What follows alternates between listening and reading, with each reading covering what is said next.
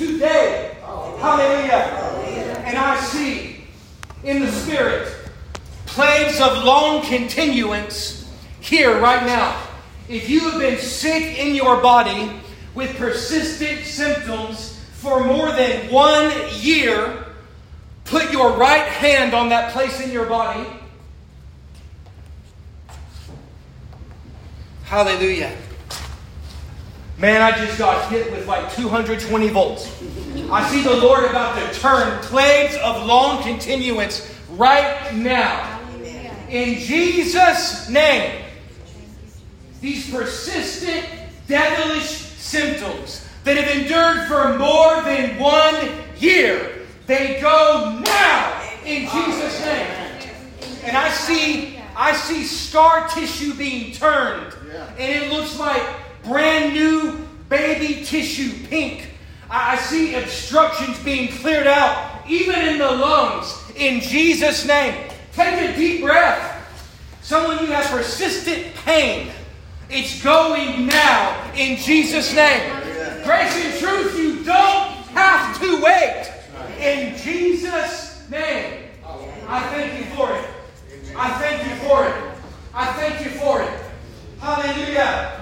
Hey, in Jesus' name, all through this body. Hey, in Jesus' name, it turns. It turns. It turns. Hey, in Jesus' mighty name. Hallelujah. We give you praise, Jesus. Wonderful King. Woo! Hallelujah. God has so much for Grace and Truth Church on Sunday morning, and I'm delighted to be here. Hallelujah. Give the Lord a hand clap. Praise the Lord God. Hallelujah. You. I don't like anything that creeps of tradition. I don't like anything that ever gets us in a rut where we always expect the same stuff. I don't like to preach on holidays because people have ideas about stuff and they schedule lunches and a bunch of other stuff. But the Lord told me to be here on this Sunday, and He knew it would be Father's Day. So I'm here. And as I always do, with Pastor Will's permission, I'm changing the name of the church for the next couple of hours from Grace and Truth Church to Let It Rip Fellowship. I came here on January 1st and I stood in this sacred pulpit and I brought you the word of the Lord. And I have no intention to stop now. I don't know the next time I'm going to get to Cypress, Texas to be with you. I will be. I have a covenant with your pastor and with this house. I promise you, I will stand on a stage in a beautiful building and help dedicate this new church building. And even after the great man of God was talking, he mentioned something about growing in youth. I saw in the spirit a powerful ministry to single women and single moms that will come completely beat up, abused, scarred, and in 12 months' time, they will be like completely brand new people under your discipleship. It will happen in this house.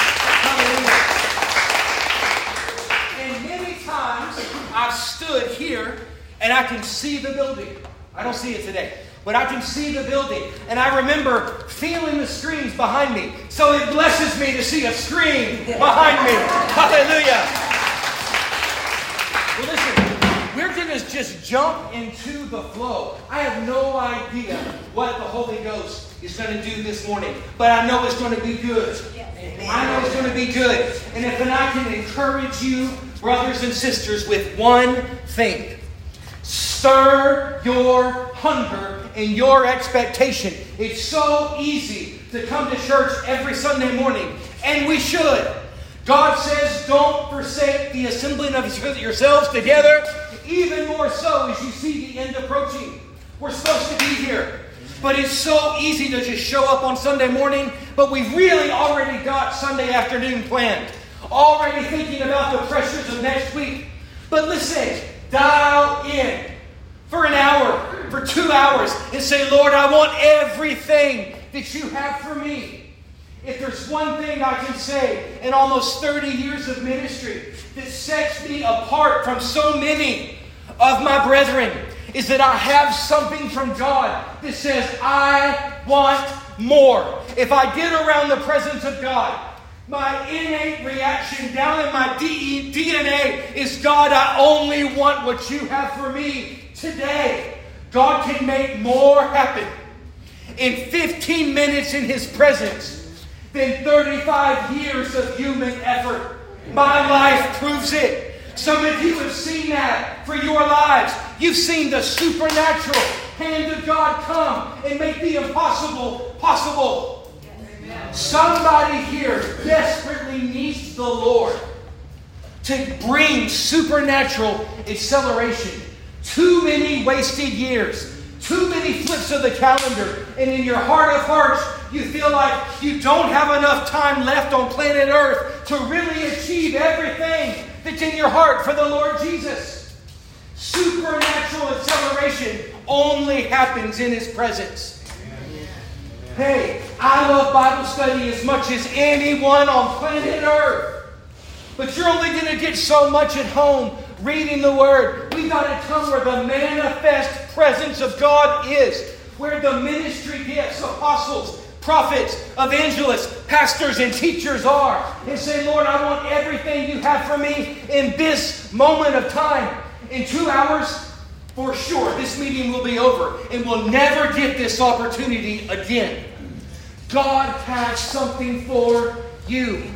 I, I can't get away from exhorting on spiritual hunger. Jesus said, Blessed are they which hunger and thirst after righteousness, for they shall be filled.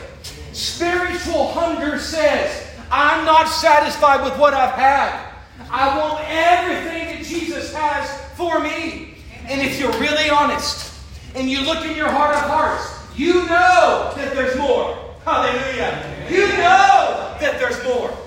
Praise the Lord. Every time I look at you, I hear this word. I didn't check in with you about your job situation, have no idea.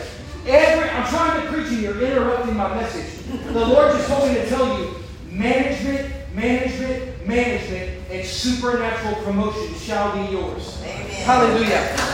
Glory be to Jesus. Well, it is Father's Day, isn't it? Praise the Lord. Hallelujah. Proverbs 17 6 says that. what does Proverbs 17 6 say? Children's children are the crown of old men. Yes. But the glory of children is their father. You don't have to try to get a granddad to tell you about his grandkids. It'll just come out. Want to see pictures? Look at what they're doing. They're walking, they're playing T ball.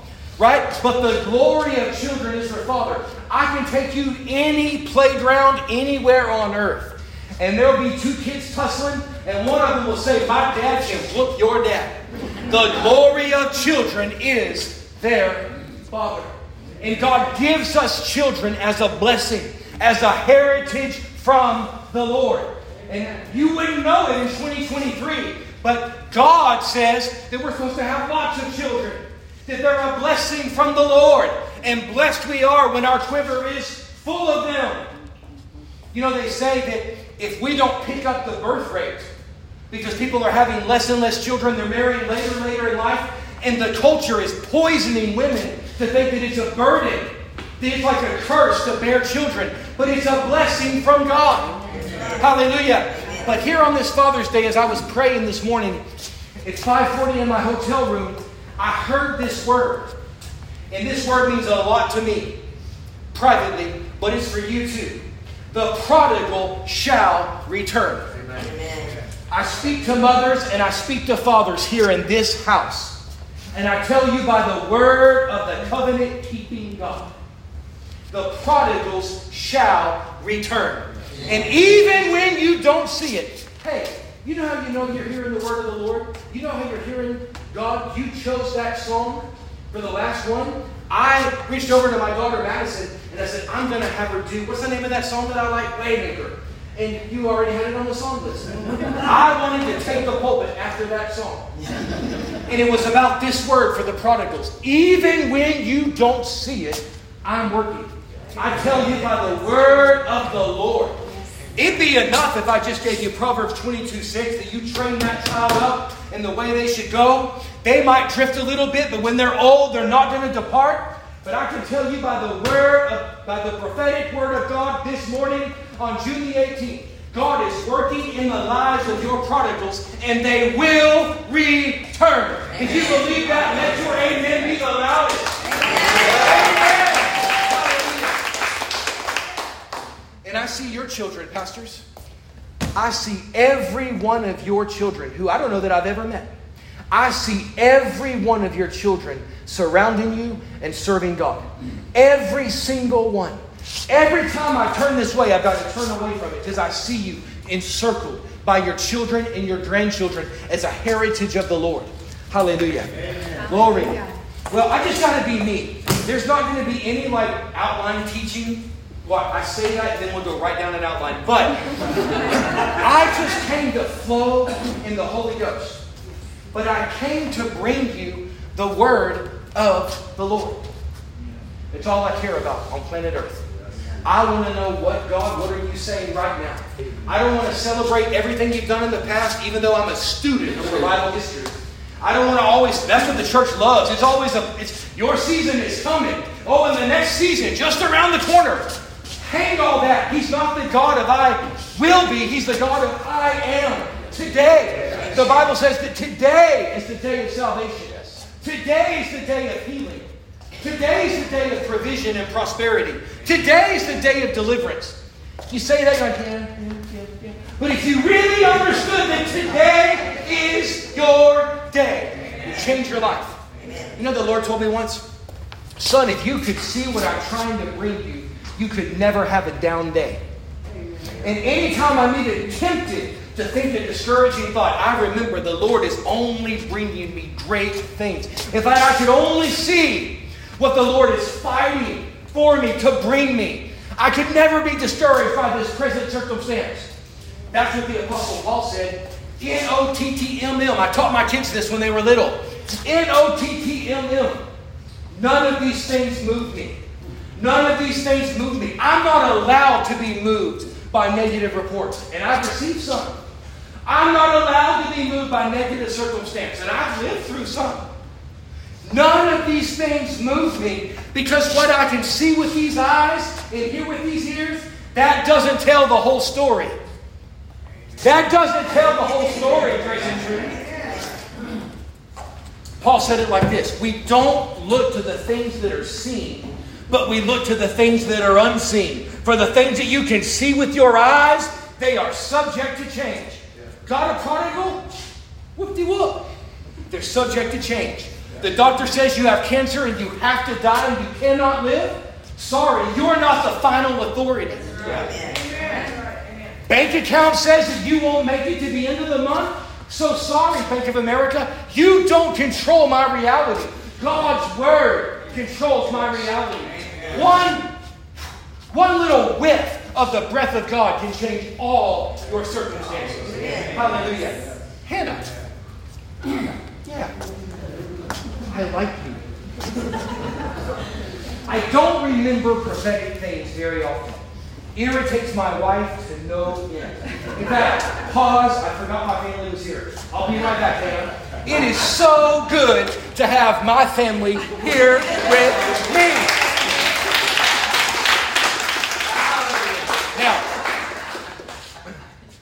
Because they, I think they've only been here one other time, maybe back in the old building long time ago. So, my wife of almost 24 years, my favorite person on planet Earth, absolutely. They don't even have good vocabulary to say what she is to me. The wind beneath my wings, I mean, I don't even know what that means, but, but yeah, yeah, for sure, for sure. My son Russ is 18, and he starts Bible college on August 7th Rodney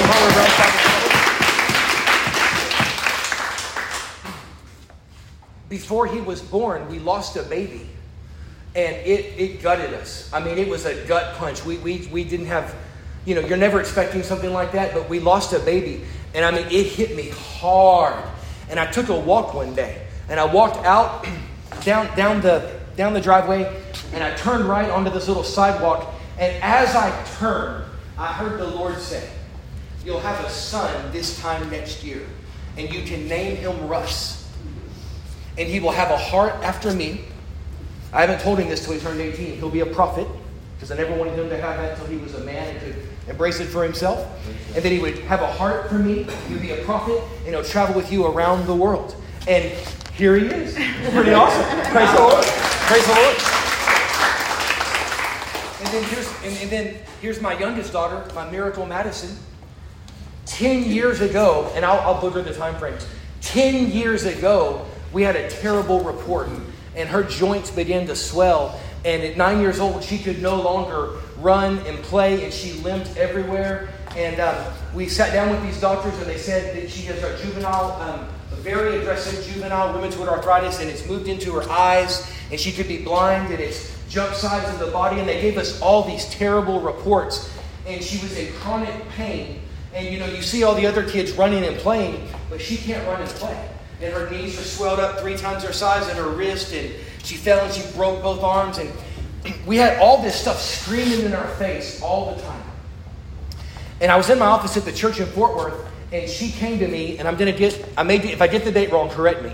She came into my office, she says, Dad, God spoke to me that on May the 22nd, I'm going to be healed of arthritis. And, and I said, wow. You know, and my, my son, um, is like super prophetic, not to put a bunch of pressure on him, super prophetic. And, you know, we went through a hurricane, and a week before, he would come every time, Dad, Dad, Dad, I see the house full of water. I see how everything we own gone. It's all gone to the water. And then Hurricane Ike came, and our house was filled with four feet of water for three weeks, and everything was gone. So my kids are prophetic, and I've learned not to just discount everything. So she said, Dad, on May 22nd, I'm going to be healed. And I said, Well, when's May 22nd? Well, that was tomorrow. It was on a Saturday in the church office. And that Sunday morning, um, I got the church together and we prayed over her, and not a thing happened. And I was like, wah, wah, wah. you couldn't see anything change on the outside until about 10 minutes later, she came running, Dad, Dad, Dad, I can sit. I can sit on my knees. I can jump. I can run. And she's been healed ever since. Praise the Lord. miracles, miracles are under great attack in the body of Christ. I mean, under great attack by mainline denominations. But you come to me too late. You'll never, ever convince me that miracles are our portion. Because we live from miracle to miracle to miracle. Praise the Lord. So, back to you, Hannah. I don't remember prophetic things. But I had something happen at Intercontinental Airport, and I kid you not, I was right back here standing in front of you. This is what happened. We were coming on this trip, and we're going to drive like you know thousands of miles on this, this ministry trip. And I wanted a black 2024 Tahoe, and I rent from National Rental Car, and there's a nationwide shortage, and they don't have it. So I had to take whatever they had, and they gave me like a full size car. And you take it one look at me, even though I'm smaller today than I've been in a very, very long time. Praise the Lord. We'll just call that down 80 pounds to the glory of God. Hey, I sat here January 1st and I told you y'all watch a miracle. Effortless weight loss, down 80 pounds, man. Pretty awesome. My birthday is August 7th, and the Lord told me I'm going to give you a birthday present. I'm going to take 100 pounds off your frame, and we are right on track. So, praise the Lord. So, I'm a big guy. I'm not driving no full size car all over Texas, and Man, I got ladies in the family, and they pack, and they pack, and they got stuff. You know, me and Russ, we can do it in the backpack and the carry-on. You know. so I need, I need a car, and I'm believing God, and they just, they don't have any, and they give me a full-size car. So I'm like, Lord, we'll make the best of it. I'll stay grateful. But, at, but Belinda and I prayed. We said, Lord, you do this all the time for us. I'm calling in a 2024 Chevy Tahoe that will fit my family as we travel all over Texas ministry. And they don't have one. And I get there and they don't have one. And traffic is nuts into the rental car center at Intercontinental. There's like a hundred of us in line, and they only got like maybe 10 cars, and they're all little cars. And I said, Lord, Where's my full size SUV? And I was going to back off. Lord, I'll take the Toyota RAV4. I don't care. I see something that I can put all the luggage in the back, you know? and as I'm praying, as I'm praying, I see a black Tahoe just go past me. And I said, Lord, that's my Tahoe. God is my witness. I see brake lights, they U turn and they come back, and she goes, You want this? You want this? I said, Me want this. They, they didn't even stop and put it in park. Just got out, left it running. I jumped in, put my stuff in, and took off. And as I was pulling away, I said, Lord, thank you for your favor. And the Lord said, That's how Hannah's life's going to be. The people will see your life and they'll say that his favor isn't fair. Why do things just work for you? Because the favor of the Lord is on your life. Amen. Believe that? Praise the Lord. So we are getting the benefit of God's object lesson that favor isn't fair, but especially for him. Praise the Lord. All right. Well, listen. I want to get into the Word of God. And I'm torn. And Russ, I told you I would be torn. Because I could go about five different directions. And I don't know which way to go. But I'm going to get it here in a minute. So I'm actually kind of killing time. Let me tell you about a great miracle that just happened. hey, listen, I'd rather follow the Holy Ghost than just plow on through. I'm telling you. So, let me tell you about a great miracle that happened in the Netherlands. We were just in a ministers' conference, and a guy came up and he, he said the most profound miracle. He's got a healing ministry there, and one of the most notorious criminals in all of the Netherlands was walking down the street. And he's a crime boss. And he has a friend who got in an accident and is a quadriplegic and he can't move his arms, can't move his legs. And they have a doctor assisted suicide there, and he's applied to the government, and the government's going to kill him in 21 days because you can do euthanasia there and commit suicide. It's a wicked, wicked, wicked thing. Especially the guy is not born again. 21 days, he's definitely going to hell. So, this, this gangster is walking down the road and he sees this man of God's book on display in a bookstore. And all it said is, Your faith can bring someone else a miracle. And that guy walked in and he bought the book. He's not a Christian, he is a hardcore drug runner, gun runner, gangster. Killed lots and lots of people with his bare hands. He gets that book and he's just staring at that and says, Your faith can bring a miracle to somebody else. And he said, Well, listen, my friend is going to die by doctor assisted suicide in 21 days. I'm going to try this out. He walks over to his friend, goes to his house, lays hands on the guy, and says, I don't know what this is about. He had flipped through the pages of the book and said, But this, this book says that Jesus can give this guy a miracle if I ask. So, Jesus, if you're real, I ask you for a miracle. And the quadriplegic gets instantly healed. His spinal cord comes back together and he can walk and move and arms and legs. And it sets off a revival in the organized crime community in the Netherlands. And this hardcore gangster gets saved. So he goes to the author of the book, walks up to his ministry offices, and he is a intimidating looking dude. The minister said, Look, I'm full of the Holy Ghost, but if that guy's walking past me at night in a dark alley, I'm walking to the other side and praying in tongues. He's a bad dude. And he walks in to the front of their ministry office in Netherlands. He goes, I want to talk to you, and you know, the author of the book. And the guy gets gloriously saved. Gloriously saved. Repents of his life of crime and said, I'm going to live for Jesus. And, and, and this guy is so busy. He's booked for like the next year every single night somewhere across the world preaching. He has no downtime. So he just hands the guy a Bible and says, Start reading this book, and I'll reach out to you by text message when I can. So he checks with me. You know where I'm going. So, am I okay to tell this? so he checks in with me two weeks later by text message, and he goes, Hey, how's it going? And he said, Man, I started in the, in the book of Genesis. He's like, Oh, man, forgot to tell him I start in the Gospel of John. He says, It's all right, God will work it out. So he starts in the in the book of Genesis, and so he checks in with him again the next week. Three weeks after he's been saved. How are things going? He said, Man, things are great. I got circumcised yesterday. True story. I got circumcised yesterday. Now, this is a rough, tough former gangster. And so they, they, they said, you know, what did you say? He said, I didn't say anything. He said, I'm going to let him get to Galatians on his own and figure it out. Isn't that good? I thought it was very, very funny. So, note to self. When you win people to Jesus, have them start in the Gospel of John. Yeah. Especially the males. Praise the Lord. All right.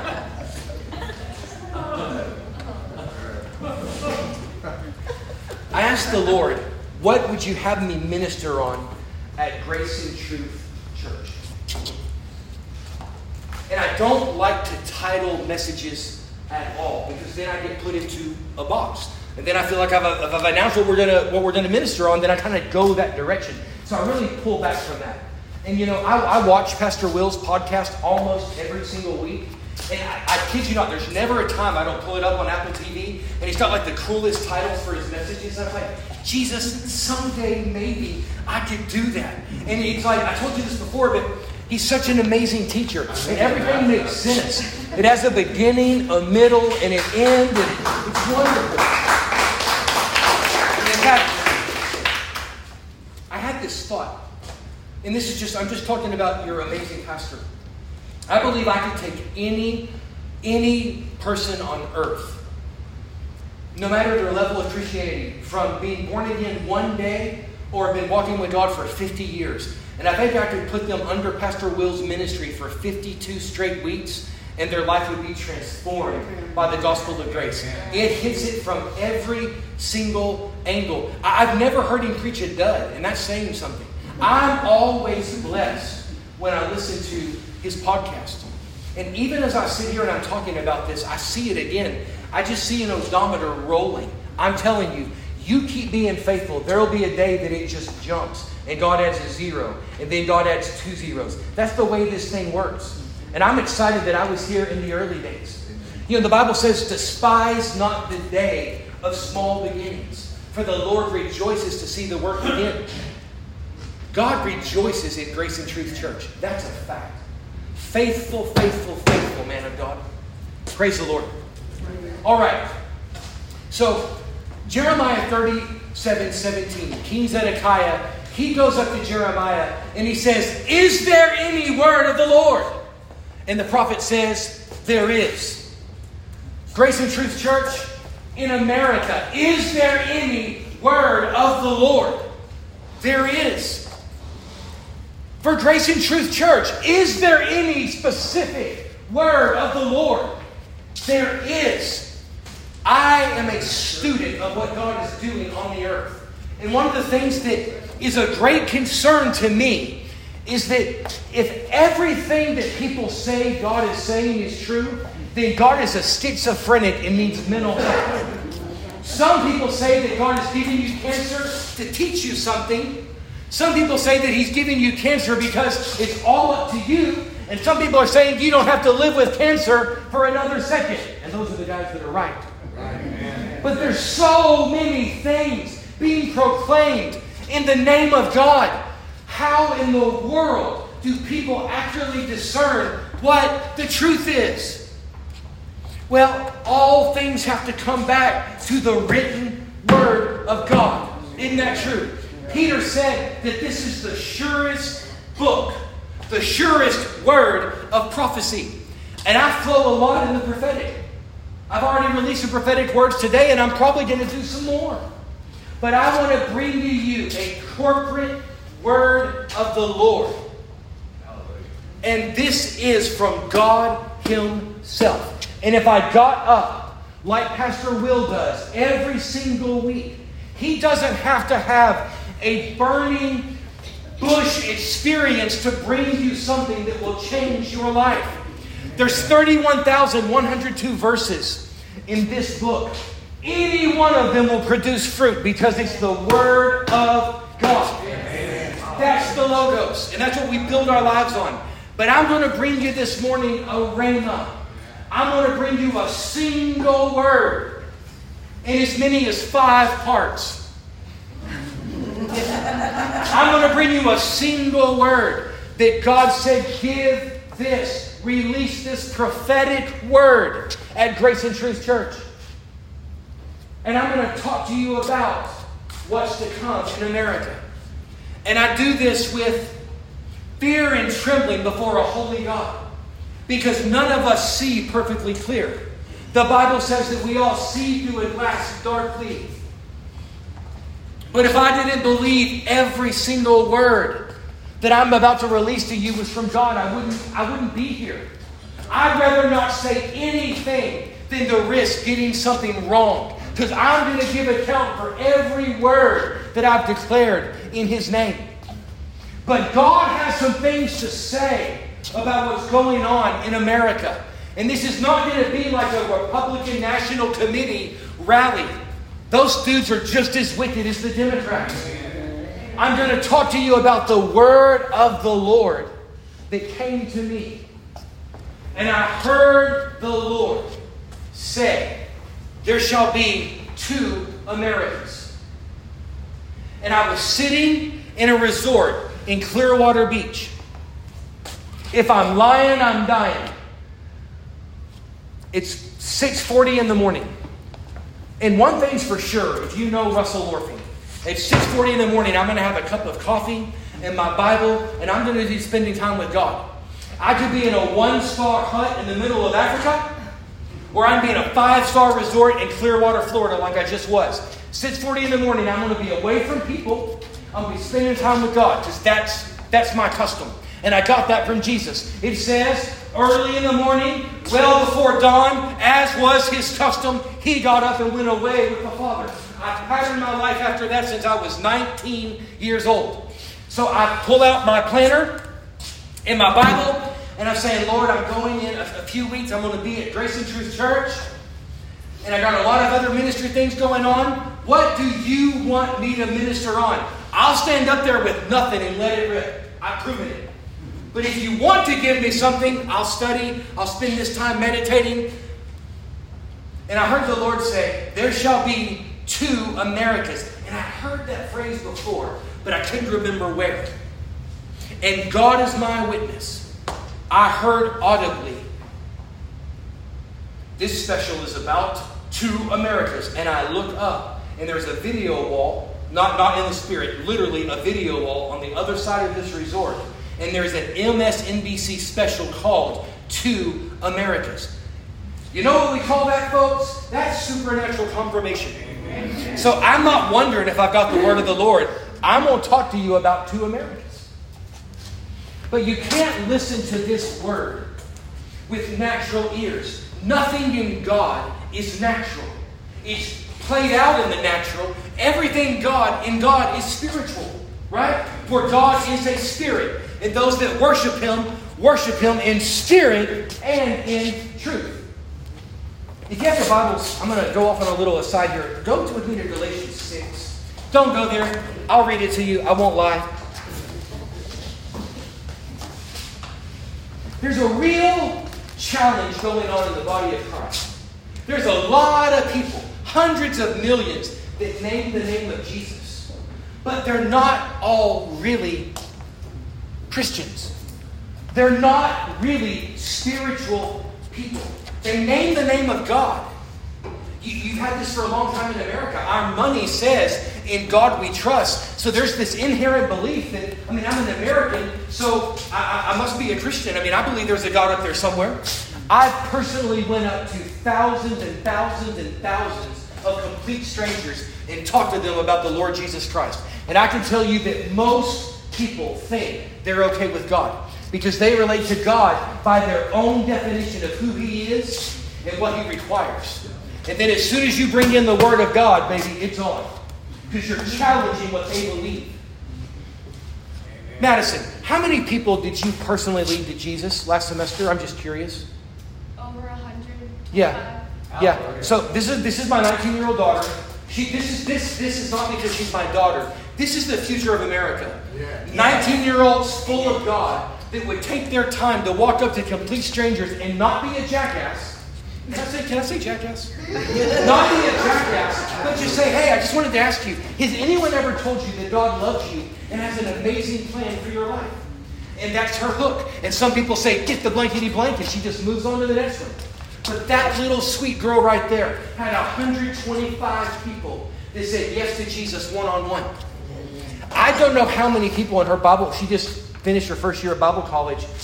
I don't know how many people that your class has led to Jesus, but if each one had similar numbers, you know, probably 35 or 40,000 people just in the city of Tampa uh, said yes to Jesus one on one.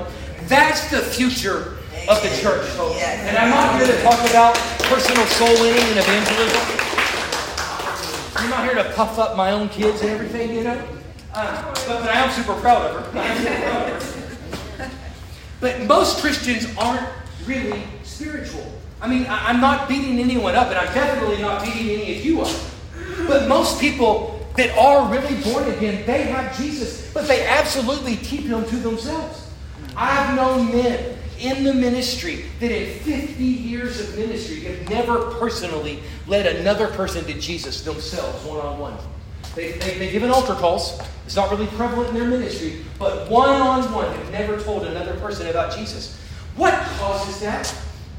Galatians 6 gives us the answer. I don't know that you'll have ever heard this preached before. I'm going to give it to you for free. Just the Lord just derailed me. Galatians 6. Brethren, if a man is overtaken in any trespass, you who are spiritual, restore such a one in a spirit of gentleness, considering yourself, lest you also be tempted. I want to focus in on these four words.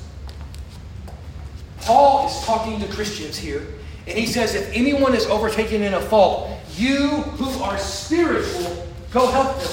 Which means there are Christians who are not spiritual.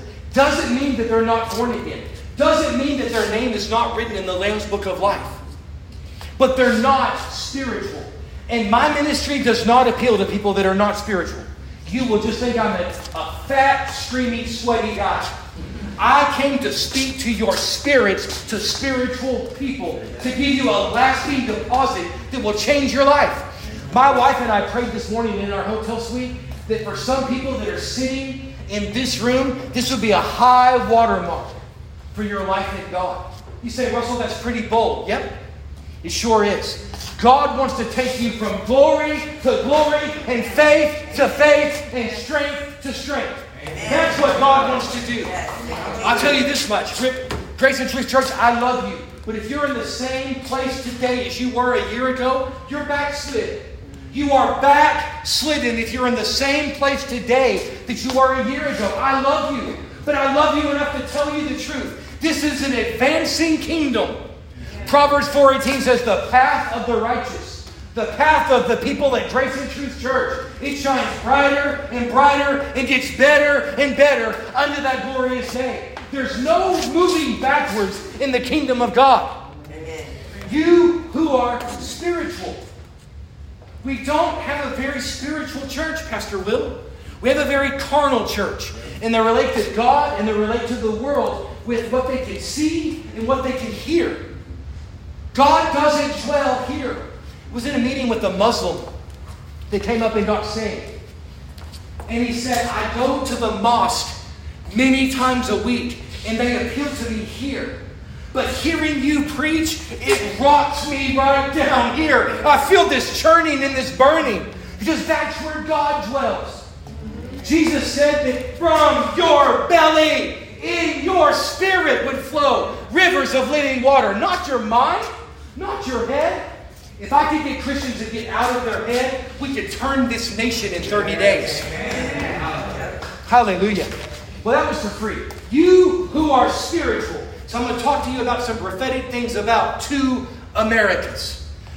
And if you try to make this make sense in your head, what do you mean two Americas? You mean the states are going to have a convention and secede from the Union? No. Be spiritual. Listen, Jesus said it like this You who have ears to hear, hear with your spiritual ears. Amen. And I'm not mad. This is just, this is how I communicate. Until you get me out of the pulpit. Ask my kids. I'm not like this any other time. I'm like super quiet. I have this thing with God. I can sit in a room full of people and be completely okay to be quiet. I'm not like an alpha male that has to like be the center of attention, but get me up with a Bible in one hand and a microphone in the other, and it's on, baby. I get like turned into another man. I'm spiritual. Amen. All right, two Americans. Hallelujah. Psalm 85 8. I want you to just meditate on this. This is for you. This is for your life this week. Psalm 85 8. I will hear what the Lord God will speak. I opened up this year on purpose in this pulpit talking to you about hearing the voice of God. The greatest asset you can have in your journey as a Christian is to be able to hear the voice of God and be able to discern between your own will and God's will. And it's a mixture, buddy. Isn't it? We got to really press in sometimes to discern what's God and what's me. And a lot of times, the more you give yourself to Jesus, the more they're aligned. I used to hear people say, God told me, What do you want to do, son? I thought that was blasphemy. But the more you give your heart to Him entirely, the more you're unified with God in your thoughts, in your motives, in your actions. I don't want anything that God doesn't want. I'm blessed. I mean, I am, I am, I am physically, monetarily blessed. But I don't want anything that God doesn't want me to have. And anything that I have, if God says to give it, He can have it. I don't want anything that He doesn't want me to have. As much as I love Pastor Will, I wouldn't be here on Sunday morning if I didn't believe with all my heart this is where God wants me. Do you know what the church would look like if God's people only went where He said to go and only said what He said to say? You wouldn't have a boring life. You'd have a life of more adventure than you could ever dream of. Hallelujah. So, 2019. I am coming off a 40 day fast. And I have a dream, and I'm not given to dreams. Prophetic dreams irritate me. They irritate me to interpret for myself, and they really irritate me to interpret for other people. I don't do it. At our ministry P.O. Box, I, I received a 30 page prophetic dream from someone that looks like the person was on crack cocaine, who suffered from severe bipolar schizophrenia, and had a dream they wanted me to interpret. I got through the first three pages and just threw it in the trash. I don't get it. I, am not given to dreams. And I, and I hear people that they're always taught away to heaven and always walking with Jesus. I don't believe them. If you are always with Jesus, you're going to look like Him and smell like Him, and the fragrance of Jesus will be everywhere around you. If every day God's giving you dreams of supernatural insight, you're not going to be broke and going through a divorce and on marriage number five. If every day you're being having encounters with supernatural encounters with God and angels are coming to you, your life is going to look like Jesus. So I'm, when I say I had a dream, I don't say this lightly. I had a dream in 2019, and I was sitting in the governor's office with Ron DeSantis, and I'm from Florida, and he's our governor. I have a positive opinion of him, but no more than I would any other, you know, conservative governor. I'm not into politics. Got sucked into a little bit of this stuff in 2016 with the word of the Lord and Donald Trump, and I prophesied that he would not win re-election, and everyone said that I was missing it a false prophet in 2020, but I wasn't and they were they were caught up in this nasty political thing that got in the church for a while. And there are people that have assignments to be involved in the political realm. I'm not speaking against that. I know some prophets that God has called them. I mean, call them to interact with, with polit- politicians and direct their destiny. The church that we're under under the covering of Revival Ministries International, Rodney Howard-Browne, he personally went and met with every single senator and congressman in Congress and challenged them to give their heart to Jesus. And a bunch of them did. And a bunch of them fell out in the Holy Ghost in, in their offices. So people have an assignment. That's not mine. I abhor politics. If you really want me to just hit you on mute and hang up, just start going on and on about whatever's going on on the news. Don't listen to it. But I had this dream, and I'm sitting in Governor DeSantis' office. And I tell him by the word of the Lord, abortion shall be overturned in America. This is 2019. And then I said, and there's going to fracture, there's going to be a fracture, and there's going to become two Americas. Now, I'd forgotten that. And when I heard that phrase here a few weeks ago, I knew I'd heard that phrase before two Americas. I think so little of prophetic dreams that I don't even take note of it myself. Belinda helped me remember that. She goes, You said that before. So I had to look it up. I tell Governor DeSantis, abortion shall be overturned in America, and there shall be a fracture, and there shall be two Americas. There's going to be an America that honors God and lives under his blessing, and there's going to be an America that comes under the curse of sin, and it will be a nasty place to live. And I told him people will move from different parts of the country because it's going to be like a supernatural protection over certain areas and an absolute hellhole in other areas where sin just runs rampant. Now you can see that happening. I don't watch the news. Under God, I don't watch the news. I don't listen to anything. But I mean, I live in America. I hear people talking about San Francisco, and people go to New York, and there's open feces on the, you know, and all these other things going on. There's going to be two Americas moving forward. There's going to be an America for the people of God, and there's going to be a hellhole for the people that are outside of God. And there's going to be calamity upon calamity upon calamity on an unrighteous America that has rejected God. But the two shall become one. And I saw and I prophesied to Governor DeSantis in this dream. Abortion shall be overturned. The country shall fracture into two Americas, but it won't matter because one more time, the mighty hand of God is going to sweep across this nation, and revival is going to sweep America one more time before the return of Jesus Christ. And I tell you, I didn't know if abortion would be overturned in six years or 66 years. I never dreamed it would be overturned within 18 months. But if the first part of the prophetic dream was true, and the second part is already happening, baby, the third part's going to happen. One more time, the hand of God's going to sweep across America. And you and I are going to be a big part of it.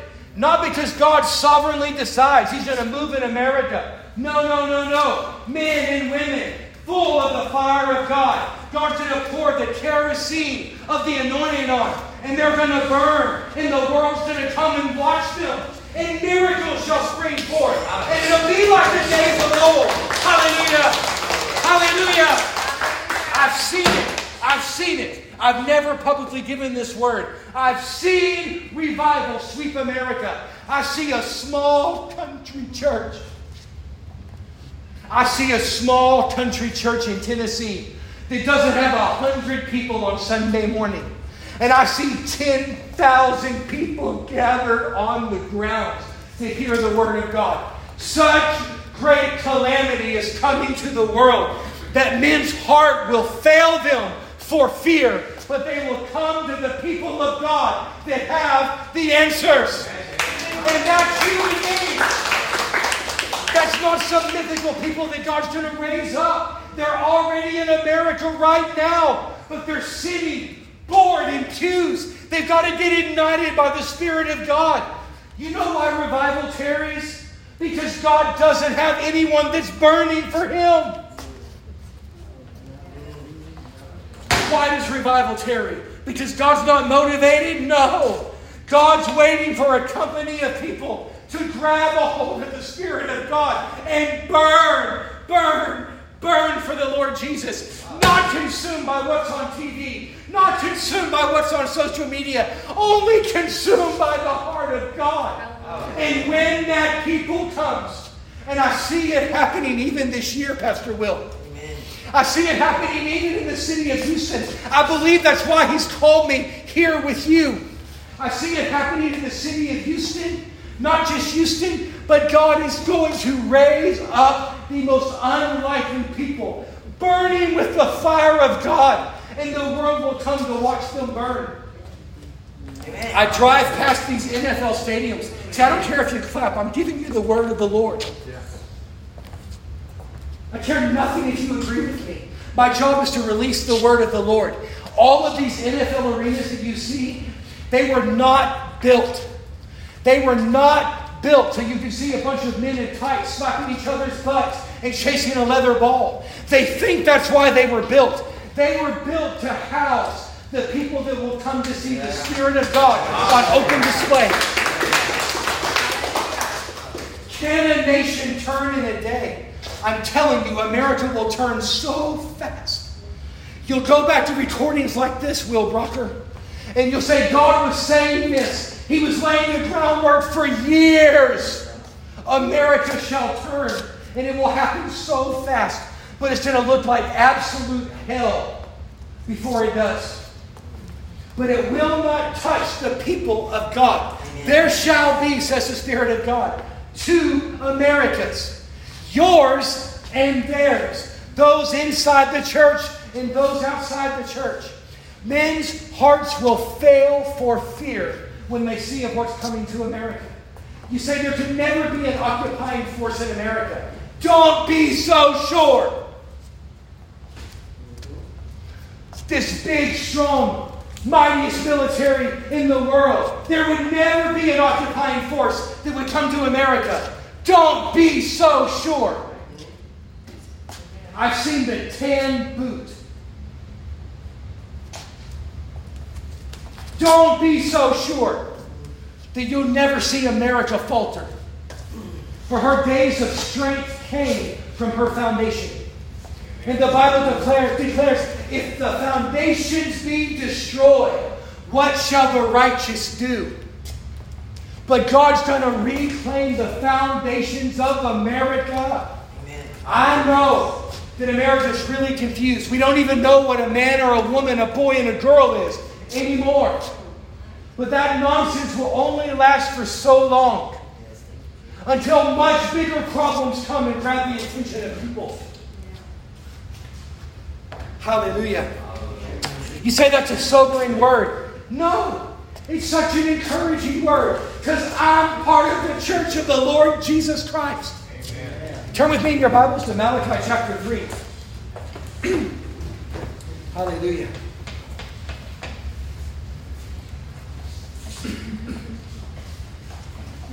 We're going to go to Malachi 3 in a minute. Don't let me forget, babe. I'm turning to Daniel chapter 10 for a second. Daniel chapter 10. See, those of you that are spiritual, let me ask you a question. All of the demonic forces that you see in the scriptures, are they still on the earth? You bet they are.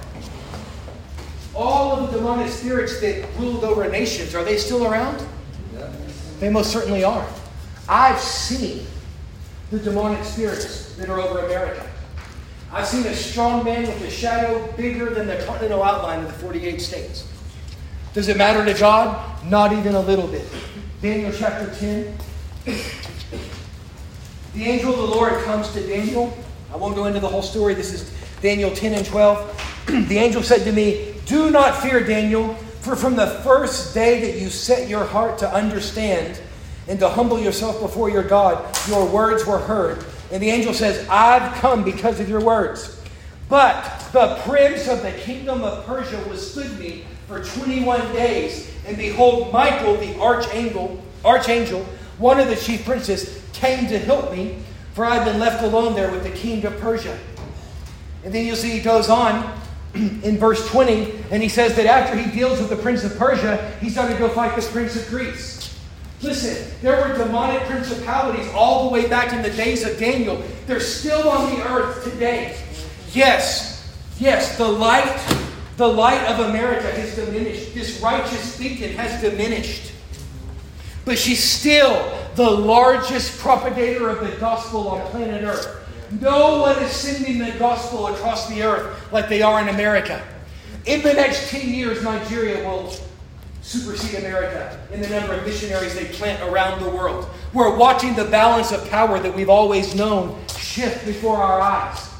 But God's not done with America. You can't sow this gospel to the nations of the world and be left alone. The mighty hand of God is going to move on the behalf of America. But is it sovereign? No. No, it's not sovereign. It's people like you. You, filled with the Spirit of God, releasing your gift to people that would never darken the door of a church, have an encounter with God because you so elevated yourself. I'm prophesying to you. You so elevated yourself into the anointing that it no longer tickles the ear and warms the heart, but it stirs the spirit of man. Hallelujah. William Seymour, the one eyed black preacher that led the Azusa Street revival. We all have our Pentecostal heritage because of 312 Bonnie Brae Street in California.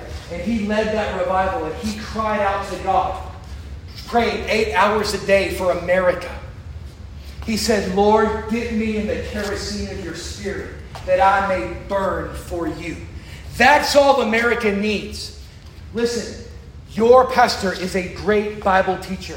And I say that to preface what I'm about to say because I get in trouble when I say things like this. But if great Bible teaching could turn America, baby, there's never been a generation with more excellent Bible teaching and teachers, as evidenced by Pastor Will, than there is right now. It's going to take a move of the Spirit of God that causes people to quake in their boots at the holiness of God.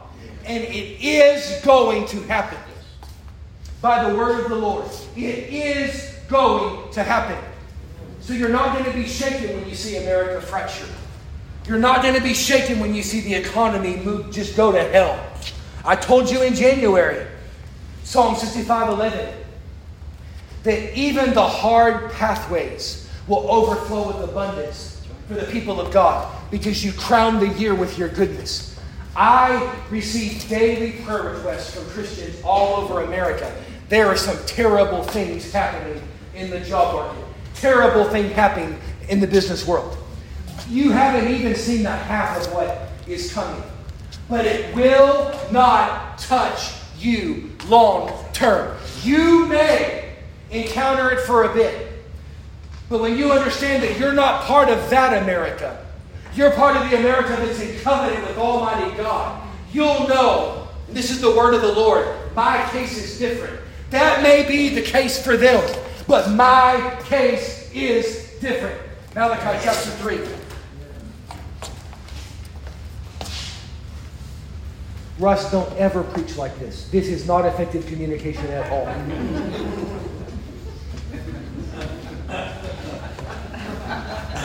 Be like Pastor Will. Watch his podcast line upon line. Hallelujah. Malachi chapter 3, verse 18.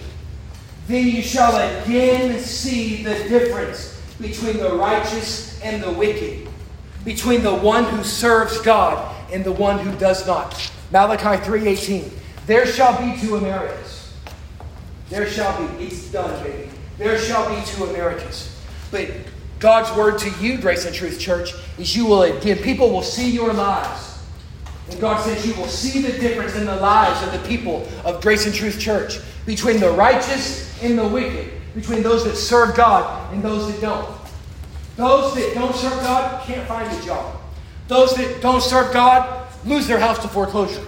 Those that don't serve God can't keep a car. Gone. Those that don't serve God, marriage destroyed.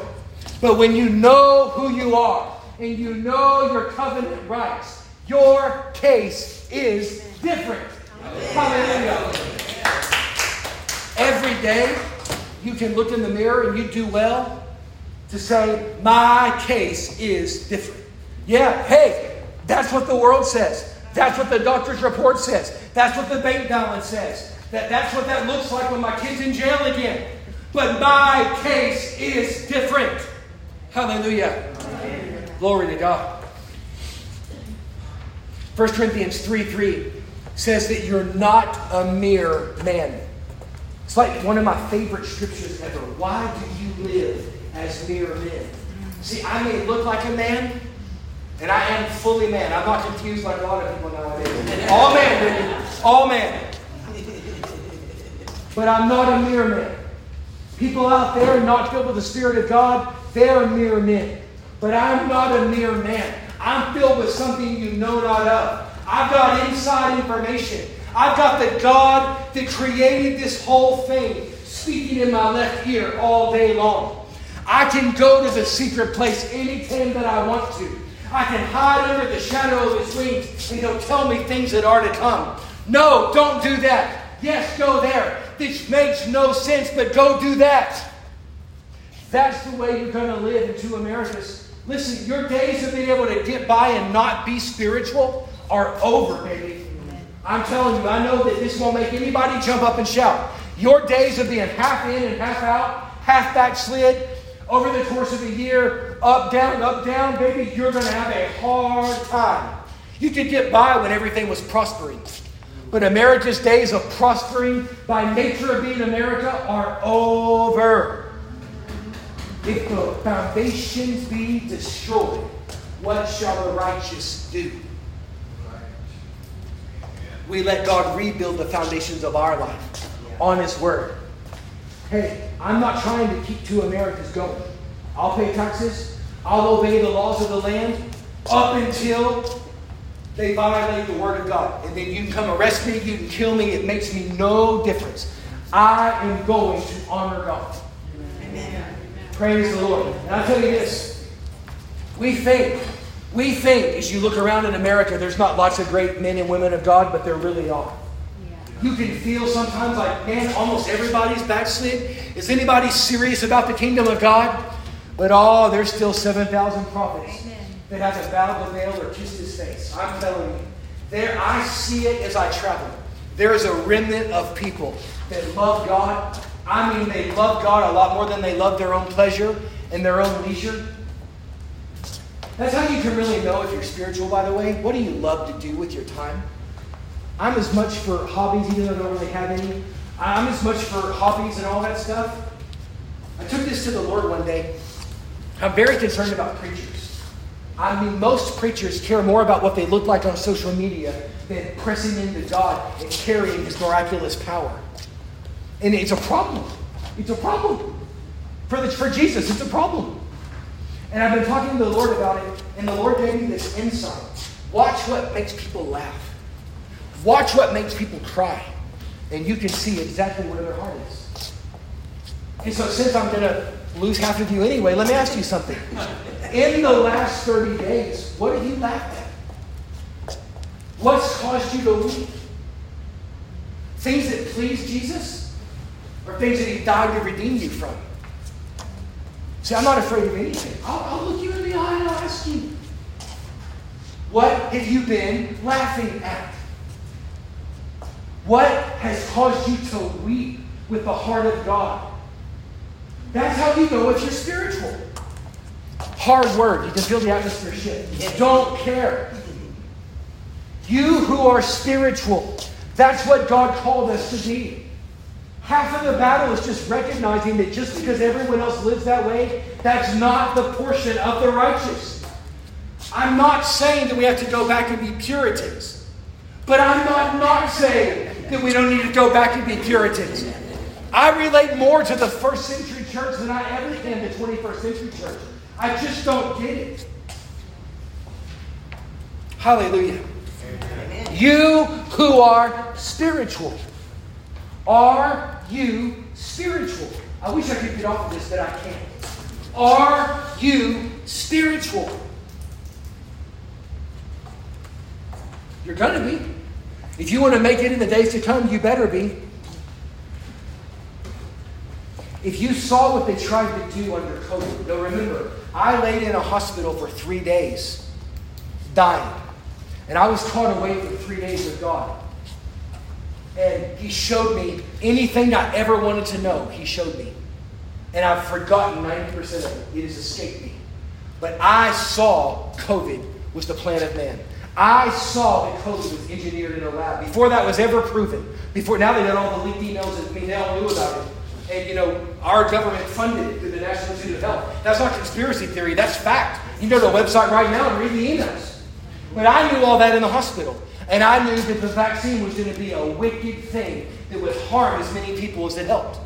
And believe me, if you could see my email, you know how many pastors I know that are dead because they took the vaccine under pressure? Yes. And that's not conspiracy, that's true. Russell Lorfing tells the truth. But if you thought that diabolical thing that they tried to take over the earth with, not that COVID wasn't real, it was real. It was a manufactured disease in a lab to attack the lungs. And it did. And I, I lived through it.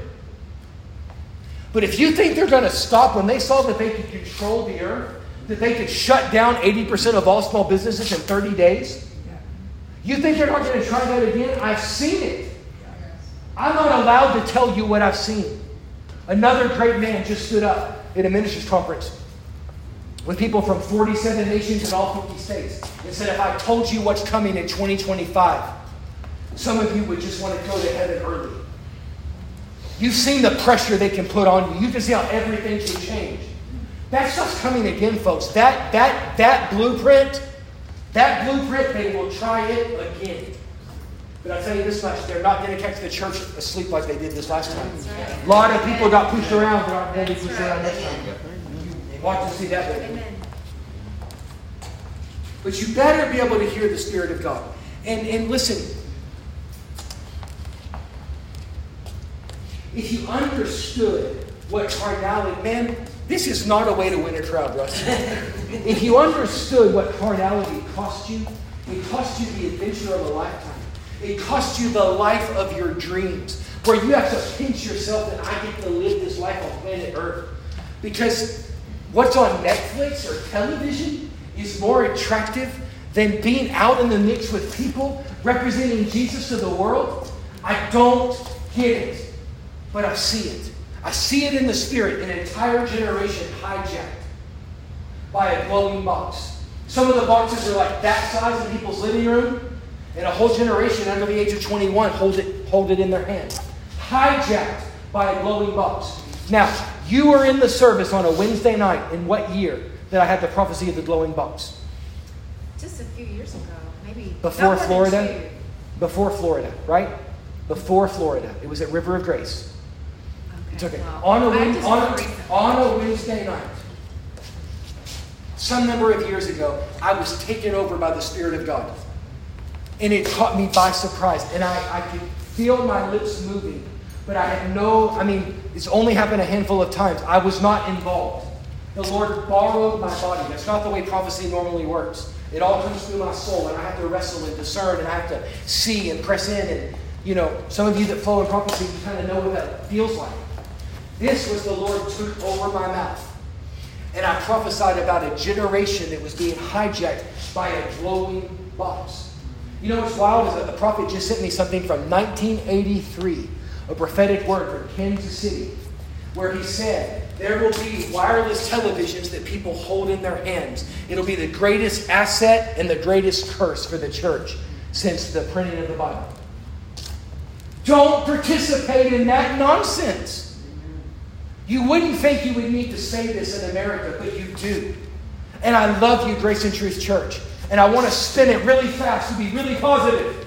But if you are held captive by entertainment, by your phone, by social media, stop it. Here's what I've. This is for me. If there is ever a day that I've spent time on a stupid device that I haven't been in the manifest presence of God, I immediately stop and run in the presence of God. That's what I've done for my life. It's not that I'm not on social media. I am. I got a ministry. I mean, that's like the inbox for the world to reach you. But do I know what it's like to lose an hour or two hours of people's stupid stuff? Yes. Anybody relate? But what I've decided for my life is the presence of God is what I esteem and honor the most. And there will never be a day that I'm on a stupid device and I'm without being in the presence of my Father. My hero in the faith, Smith Wigglesworth, who's dead now. Some of y'all may know who he is. He said it like this You want to know how you can be guaranteed to never backslide? Pray in tongues every day until you feel the manifest presence come on your body, and it's impossible to backslide. He had that rhema word from God. I've been practicing that for 20 years, and I'm not backsliding. Praise the Lord. This morning, this morning, I was practicing that in my hotel room. And at 8.40 in the morning, I felt that the thing I love more than even my wife and kids. I felt, and I told Belinda, I said, here it is. That manifest presence of God. Where He's everywhere all the time. He's omnipresent, but He's not always manifesting. But God comes where He's called. And something about God that I'll never understand, grace and truth, is He waits to be wondered. This is one of the five parts I wanted to bring you. I heard the Lord say this. This is for you, grace and truth. Come as close as you want. This is what the Lord says to you. Come as close as you want. James chapter 4, verse 8 says that if you draw near to God, He'll draw near to you. I don't understand this about God. He lets us decide how close we want to come. If you could see my life privately, you would find that I'm like this all the time, just dialed down in volume.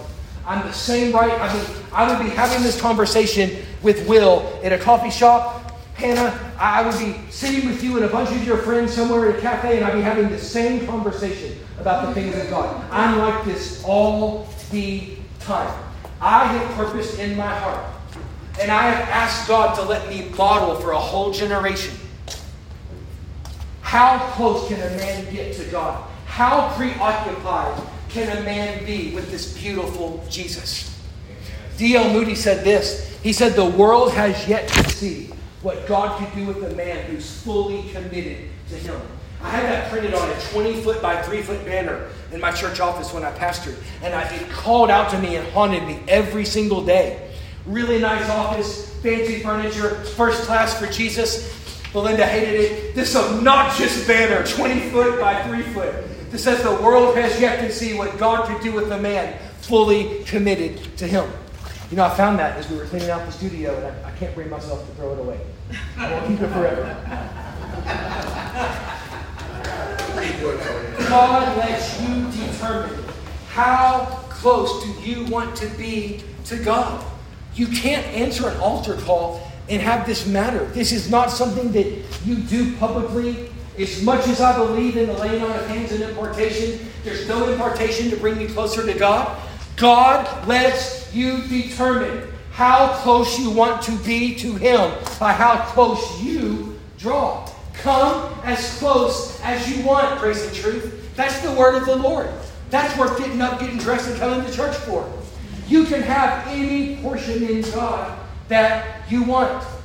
And I feel some of you in this room, you want a lot more of God than you're experiencing. You know, the only thing that'll cost you is your time. You can't draw close to Netflix and the presence of God at the same time. I telling the truth, Pastor Will? Can't draw close to what everyone else is doing on social media and the presence of God. The old school Pentecostals would call televisions one eyed demon boxes, and they were against everything. But they were dumb they were against makeup and pants and everything else that makes girls look pretty. God loves makeup. Uh, Jesus told someone that. There was a lady, read the scriptures, cried out to God, I'll do whatever you say. You never want me to cut my hair, have obnoxious hair, I'll do it. You want me to never wear makeup and look like I just rolled out of bed, I'll do it. And Jesus said, I love makeup and I love beautiful hair. Case closed. Praise the Lord. And I'm glad. Hallelujah. So, old school religion talks about these kinds of things holiness, and they make you think that you have to do these things, and if you watch TV, you're going to hell. If you listen to rock music, you're going to hell. I'm not saying you're not going to hell. I have no interest in anything that doesn't please Jesus. And if we were to scroll through, hey, look, I already lost half the crowd. If I was to scroll through your internet browsing history, look at the buffer on your Netflix at home. Are they things that please Jesus? Isn't that a simple way to live? If it doesn't make you smile, Jesus, let it be far from me. I was sitting with a multimillionaire, and I just, and I was, you know, I wasn't trying to offend him, but I was at dinner with him, and out of my spirit, I said, and let your cursed tongue be no more. And he has a prolific, I mean, he could weave tapestry with cuss words in the English language. Knew more variations of the F word than you can even dream. People like that irritate me because I don't talk that way. But I'll be around anybody. I mean, Jesus was around prostitutes and drunkards, but then when you tell me that you've been a Christian for 50 years, we got a problem. But out of my spirit, the Lord said, Let that cursed be tongue be far from you. It's limiting what I can do in your life. And that's the last thing I want to say along these lines. Religion will try to tell you what you can do with your time to please Jesus, like to make him that you be a, he would approve of your life. Well, the blood of Jesus has made you accepted in the beloved. God will never be more knocked out about you than he is. right? And this is the Grace Church, and we know that well. And at the same time, the and listen, I am proudly part of the Grace community. I mean, if you ask people what I am, they say, well, is he a prophet? Is he a revival guy? Or is he a grace preacher? I'm all of them. I'm all of them. But you open up the first three chapters of the book of Revelation, and Jesus, who no one had more of a revelation on grace than Jesus, had an awful lot to say about the behavior and the actions of the church. And I tell you, as a prophet of God, God has a lot to say about the actions of his children because he loves you and he sees what a limiting force it is in your life. If you understood what worldliness does to your heart, you, you let it be far from you. It's corrosive. You can't be tender and hear the Lord and love with his compassion when you have cussing and alcohol and nonsense and violence and all this worldly nonsense in your world. It puts a nasty layer over your heart. You'll never respond in tenderness. Your response won't be, What can I bring them from the presence of Jesus? It'll be, They, they really deserve that. Y'all know what I'm saying? Your world, whatever it's filled with, is going to flood every fiber of your being. I've made a decision. My wife has made a decision. She's better at this than even me. Nothing that could ever displease Jesus will be in our environment when we have control. This will radically change your life, Grace and Truth Church. I don't live with you. I'm not the Holy Ghost. But I know when I've nailed something in the Spirit, I've been at this thing a day or two. God wants you to know that the compromise is costing you more than you ever dreamed. And that it's not hard, it's such an easy shift. If it doesn't please Jesus, it's no more. Today, on June the 18th, it's no more. If it doesn't please Jesus, if he wouldn't say it, if he wouldn't watch it, if he wouldn't consume it, if he wouldn't listen to it, if he wouldn't laugh at it, it's no longer a part of my world. And you will watch your intimacy with God skyrocket.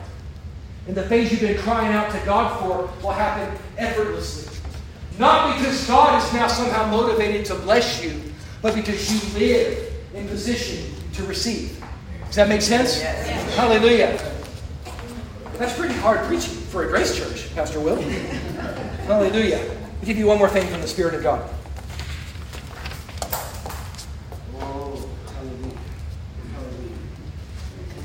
There's a scripture See if we can end this one on a high note. Psalm 5 8. See, I'm not going to give you what you want. I'm going to endeavor to only give you what you need. And God sees where He wants to take you. He sees what's limiting you, and He's addressing it right here. And I promise you that if I bring you a true word from God, and I am, there's an anointing that makes it effortless to make it part of your life. Things that you would have struggled with for years, even addictions, they'll drop off effortlessly in the anointing of the word of the Lord. That's how this supernatural kingdom works. Until your pride gets in the way, but we'll talk about that some other time. If you say, that's not me, you'll miss it.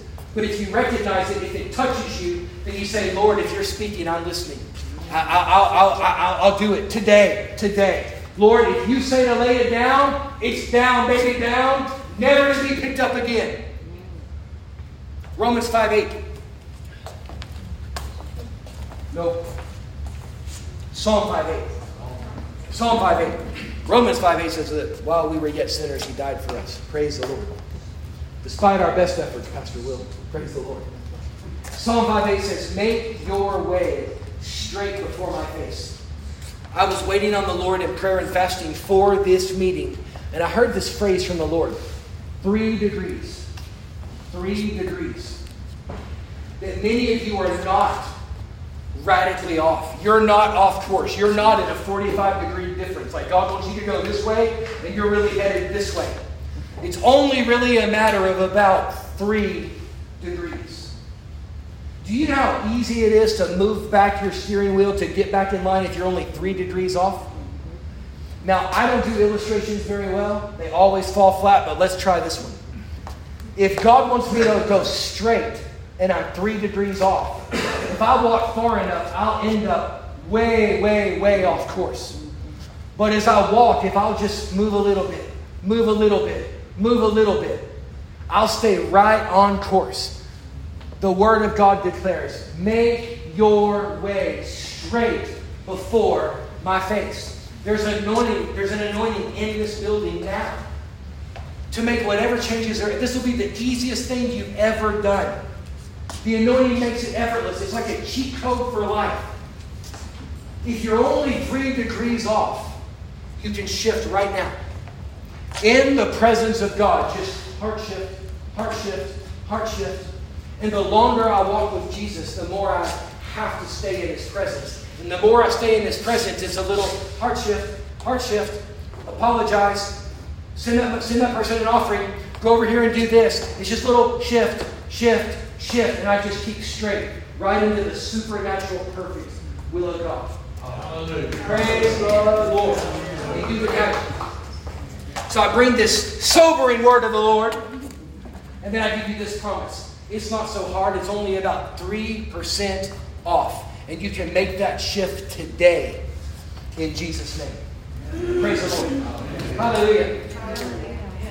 Let's just close our eyes for a moment. Father, this is not how I saw this service going. But I've released your word to the best of my ability. And now, Father, anything else you want to do while I'm in front of these great people, I want. Praise the Lord.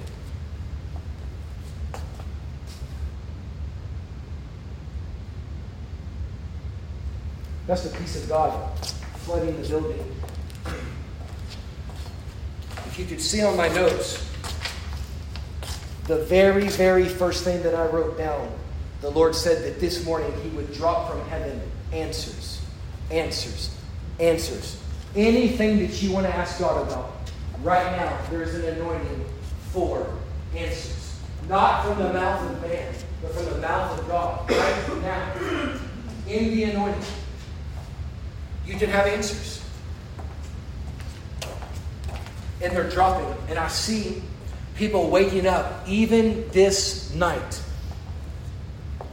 I see 2:30 in the morning. If you wake up at 2:30 in the morning with an answer, you'll know that it was from the hand of God.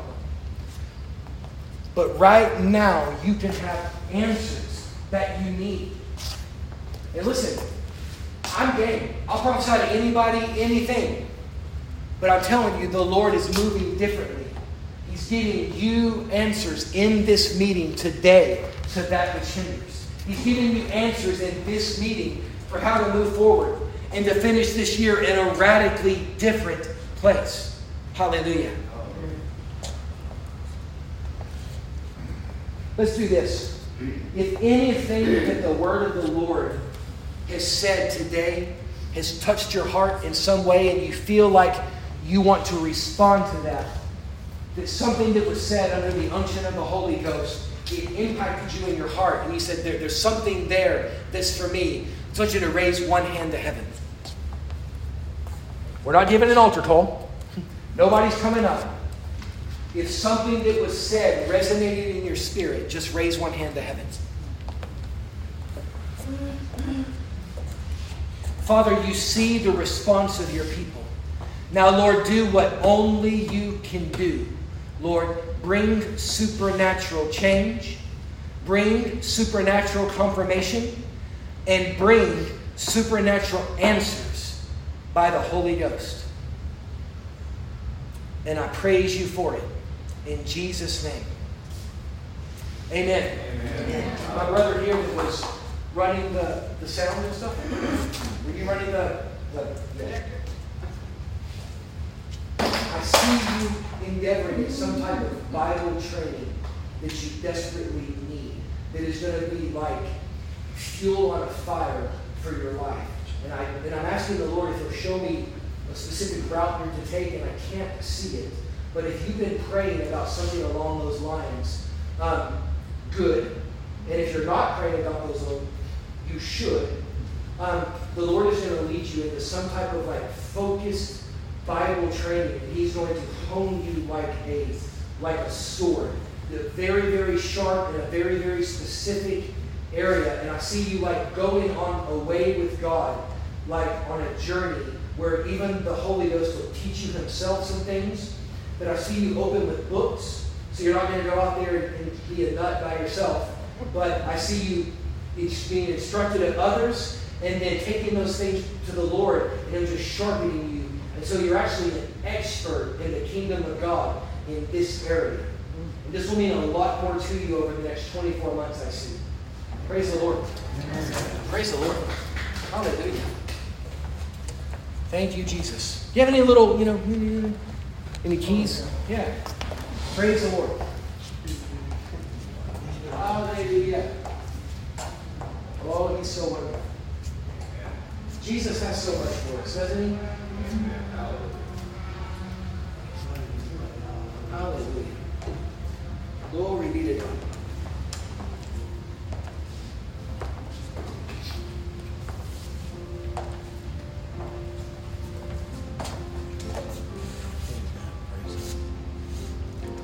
I'm seeing something. Grace and truth, we are we are word people and we are spirit spirit people, right? Yes. I, I see on Wednesday nights, and this is something the Lord has already been birthing in my heart, but in the new place on Wednesday nights, which we don't have access now, it's going to be just a, a quick uh, reality check on the Word from Sunday on how to walk in that, what that looks like realistically, and then straight into activation and flowing in the gifts. And that's what Wednesdays are going to be about. That's the other half of the equation for what God's shown me to be the vision. The end times church, walking in power and victory, adorned with all the gifts of the Spirit, healing, empowering, loving, and prospering in the body of Christ. Amen. Amen. And uh, I just want you to see if Russell would just give us a glimpse of this. And I just saw a picture. First of all, what we need to do is we need to we need to grow into that place that God has for us, right?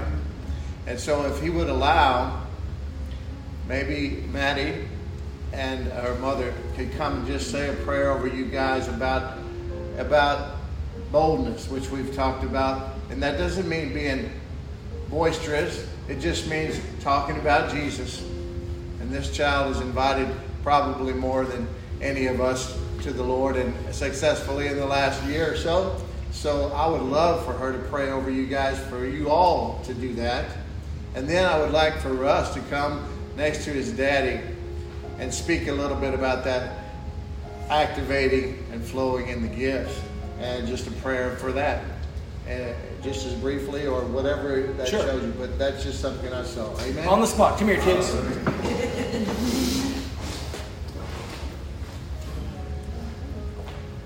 So Maddie, just have you pray over the people for boldness. And Russ, pray people that they'll be able to flow in the gifts of the Spirit and let it rip, baby.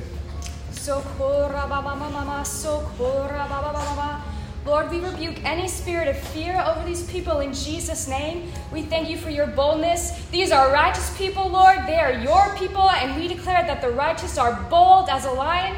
So, Lord, these people walk in your boldness in Jesus' name, bringing people to you, Lord. You want these people saved more than they do, Lord. So, your words reaching through them, Lord to see so many people saved, all spirit of fear leaves in Jesus' name. Lord, just as I do it, Lord, just as so many of my classmates have done it, we've been able to do it and bring people to you. That same anointing rests upon all of them right now in Jesus' name for your holy boldness to reach out and bring people into the kingdom. In Jesus' name, I pray and I thank you for it. Amen. Amen.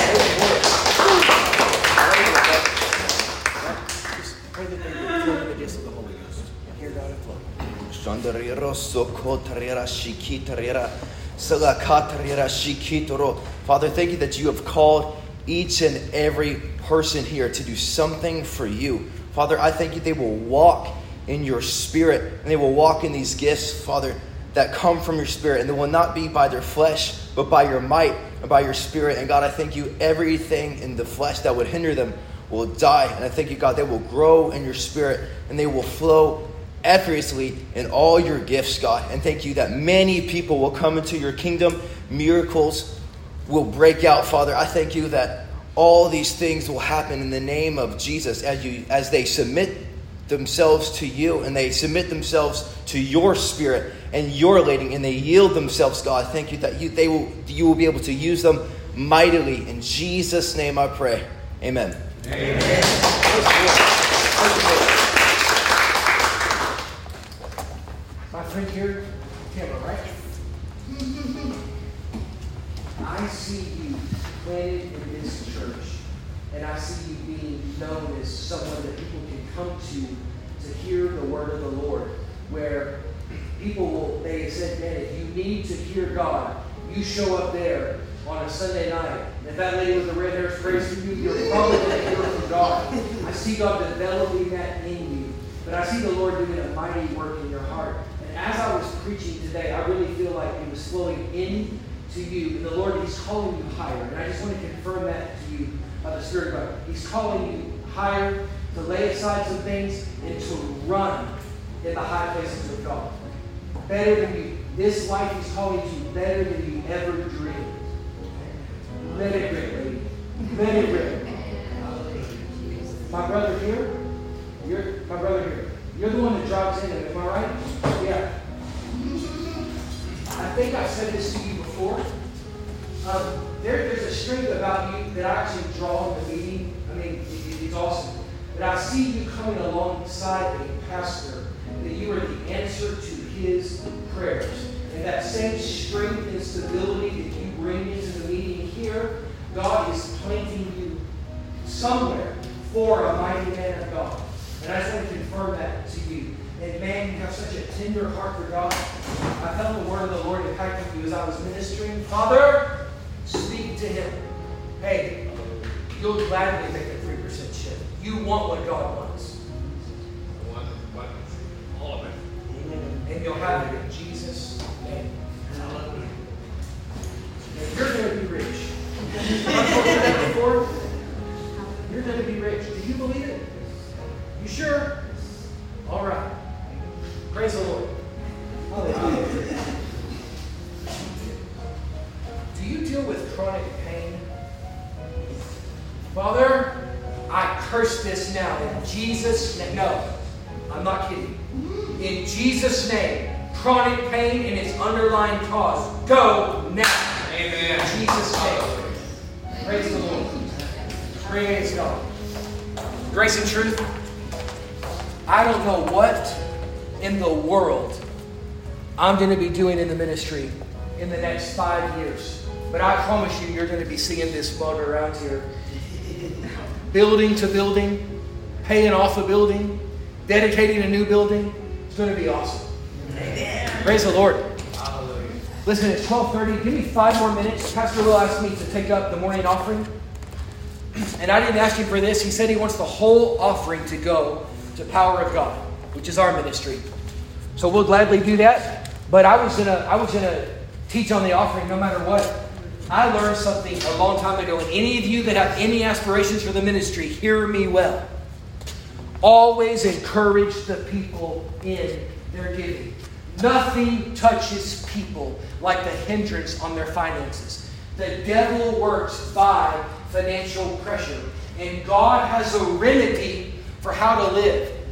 And God's economy operates completely outside of the American economy. For 23 years now, 23? No. Almost 25 years now, I've lived without any salary. My boss is God. I don't have the, I don't have a guaranteed paycheck on the first of every month.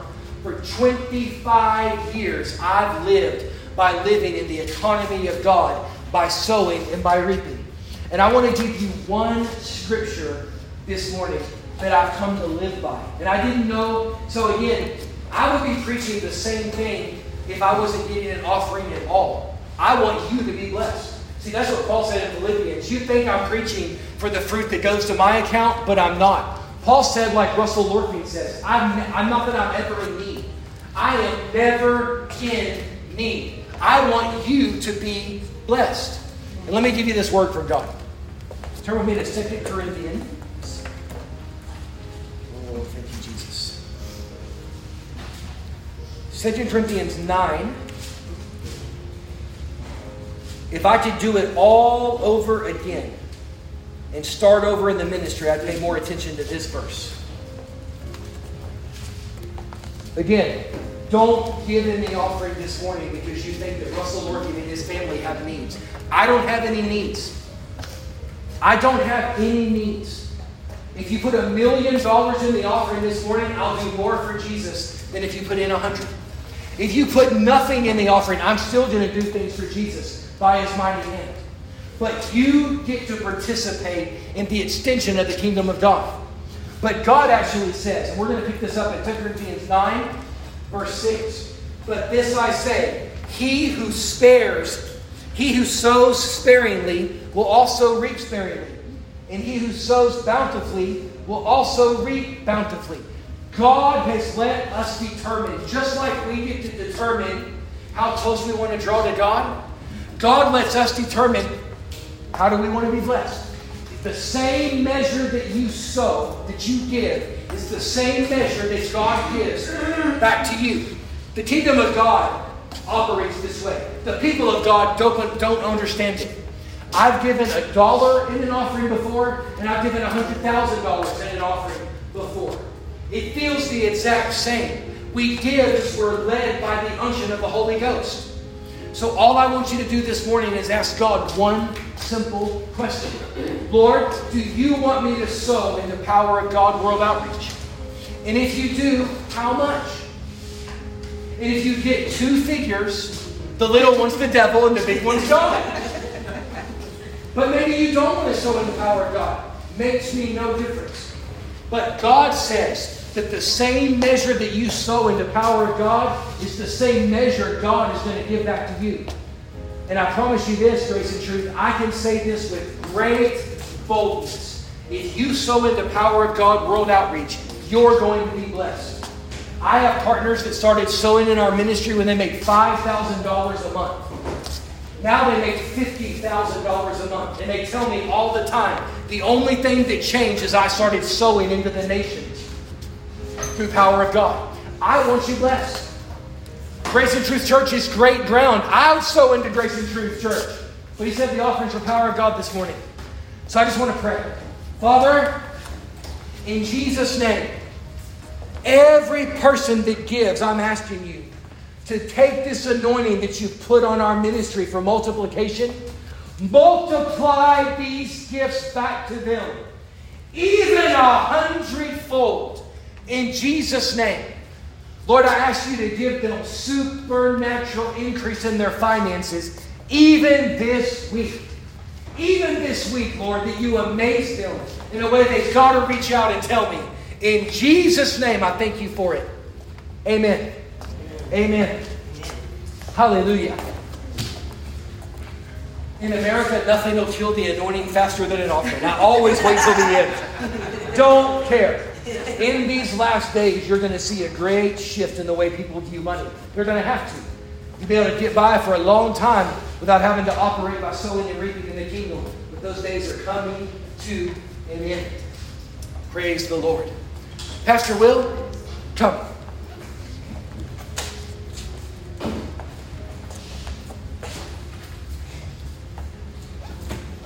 Grace and truth, I don't know when I'll be back, but I promise you that I'll be back. I promise you that anything that this man needs that I can do or believe in, I will do or believe in. I am with you guys in covenant for the long haul. And now I see the building. I'm standing in front of you right now and I see the building. Hallelujah. Hey. Blue, baby, blue. Glorious. Hallelujah. Lord, I thank you for the great things you have for Grace and Truth Church. Lord, I call them in. I call them in in the spirit of multiplication in Jesus' name. Hallelujah. Praise the Lord. Amen. That's the last thing. This lady right here. My sister right here. I just heard the Lord say, Tell her, ask me anything. Ask me anything and I'll do it. I, I promise you, He tells me this sometimes. I was looking at you, just appreciating the crowd, and the Lord said, Tell her, ask me anything, and I'll do it. You better ask big, my friend. You better ask the Lord. Ask him big. The Lord said, Ask me anything, and I'll do it. Hallelujah. Yeah, this will make you go, Woo! Oh my! Hallelujah. Hallelujah. One last thing, Grace and Truth Church. The Lord said, if you'll let me be your everything, I'll give you anything. If you'll let me be your everything, I'll give you anything. Can I leave you with that word as I fly back to Tampa? Let Jesus be your everything. And then let him show off by giving you anything in Jesus' name. Love y'all. Bye bye.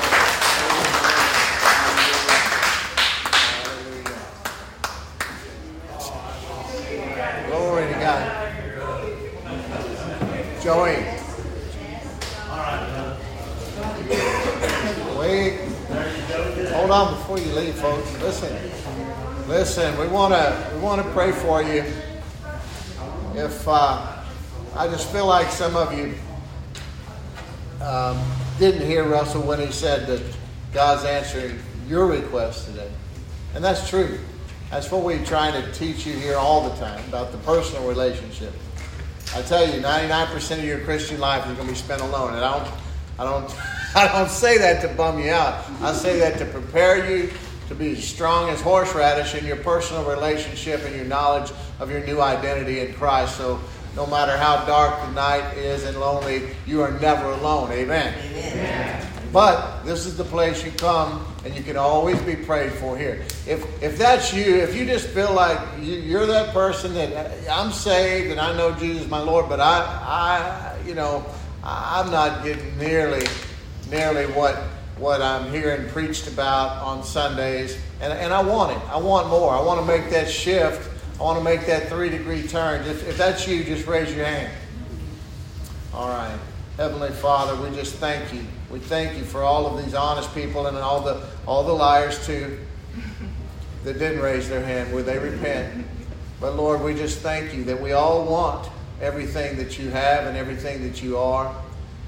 If if if we don't have that in our heart, Lord, and we just we're just so carnal and, and we have such strongholds and such walls built up in the flesh, Lord, just just turn our heart, plow our hearts, and make it sensitive to you again. Give us a, a powerful desire for you and your word. We just we just want to crave you, Lord, and not the things of this world. We want to be able to, to understand what it is when these men and women of God talk about life after the Spirit and, and being a spiritual being. We, we just don't quite get that yet, but we want it. If that's you, Lord's going to be working in your life this week. You, we're going to have testimonies. I'm going to have to make room for testimonies in the next week and the week after that for, for some of you to come forth and just say, Look, it's the first time in my Christian life that I've actually, I actually know what that means now the, the light bulb has gone on. I have revelation knowledge. I have understanding of life after the Spirit. And I'm pressing into God like never before. And He's showing Himself to me to be strong and faithful. That's going to happen for you. If anybody here has not made the Lord Jesus Christ your Lord and Savior, just raise your hand right where you're at. If you're not sure, if you're not sure, raise your hand. Praise God. Praise God. Just there we go. Praise God.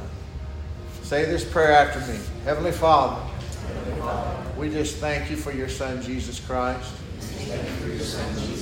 I believe that you sent him here to earth. He was born as a child. He lived the perfect life that I never could. He died for my sins on the cross. He died for my sins on the cross. And he lives today. And he lives today. He's seated at your right hand in majesty. Seated at your right hand. And I choose him and I choose him to the exclusion of all others to the exclusion of all others to be my Lord and Savior. To be my Lord and Savior. If you said that prayer, welcome to the kingdom of God.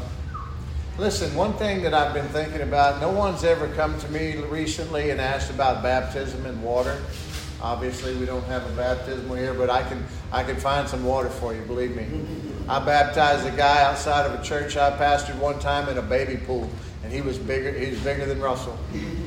I thought that was the most wonderful thing I ever seen. It was the water was this deep.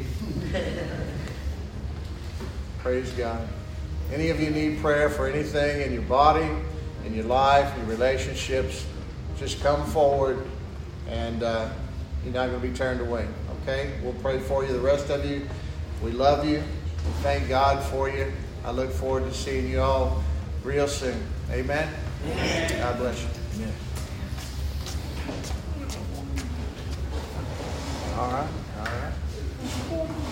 Here's my prayer. Yeah, well, let's do it. They say I'm possessed by a demon. Okay. Say it one more time. They say I'm possessed by a demon. Yeah, we'll get that scheduled this week. leave. Okay. All right, let me let me put his or whatever real quick. I'm in pain everywhere.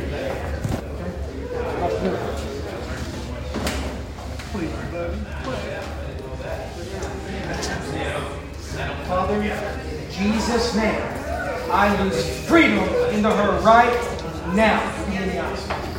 I lose freedom into you right now in Jesus' name. Any unclean thing out now in Jesus' name. There's no devil there, lady. You know, probably a stronghold. You're not possessed by a devil. You couldn't look me in the eyes if you were possessed by a devil. You start looking all over the place. Okay? And I know well many people told you that. Okay? Now tell me, you said you've got chronic pain throughout your body. Do they know the cause? No, it's just all swelling in my arms and my hands and my knees and my ankles and it's everywhere. I'm in pain everywhere. I went to the doctor and I just have pain all. What there is is a spirit of infirmity. It's not in the devil. If there is a infirmity, it's on the devil. Break it's going to go. All right? Now close your eyes. Take a to this. At me one more time. Open your eyes. Jesus Christ. Just, just,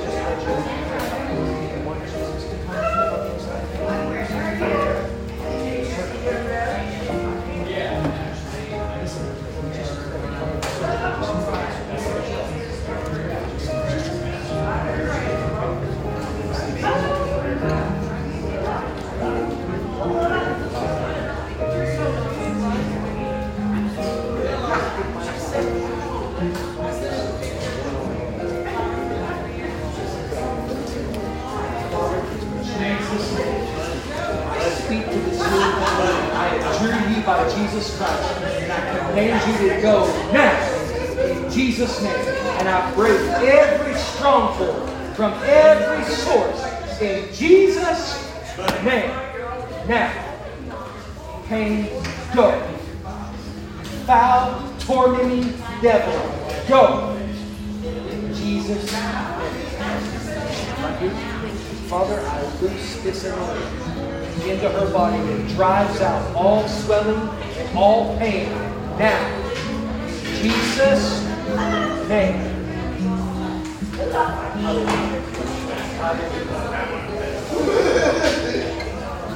Thank you, Jesus. You say Go.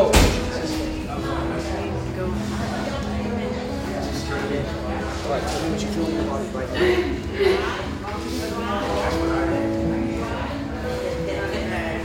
Okay, it's diminished. This is the way it works. It diminishes a little bit. To try it again, and you're going to feel a big difference. Okay? No big deal. Stuff with Jesus. Okay? Put your hand here just where your spirit is. I don't want to touch you on your belly, so I'm just putting my hand on top of your head. Father, we release it now. Lord, every resistance we command it to go. All pain goes now. In Jesus' name. Pain can't stay. Go in Jesus' name. Whatever you were doing before. It's gone. You feel it? You feel it? Listen, to be filled. Everything that was gone, that was there is now gone. Now he's filled with God Himself. Pray for you one more time. Lord, fill her with the Holy Ghost now in Jesus' name. Now in Jesus' name. Filled with the Holy Ghost now in Jesus' name. Thank you Lord. Thank you, Lord. All right.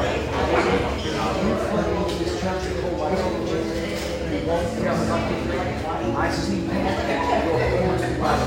right. All.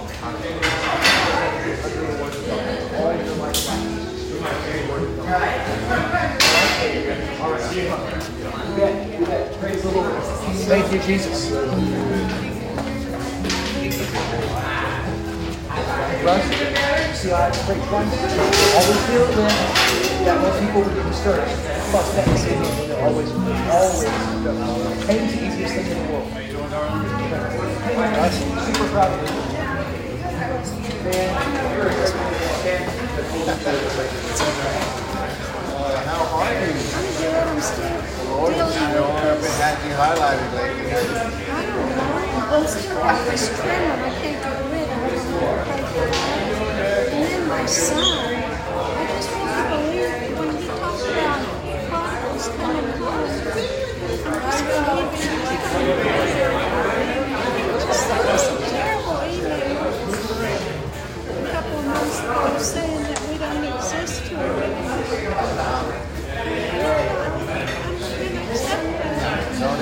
accept it.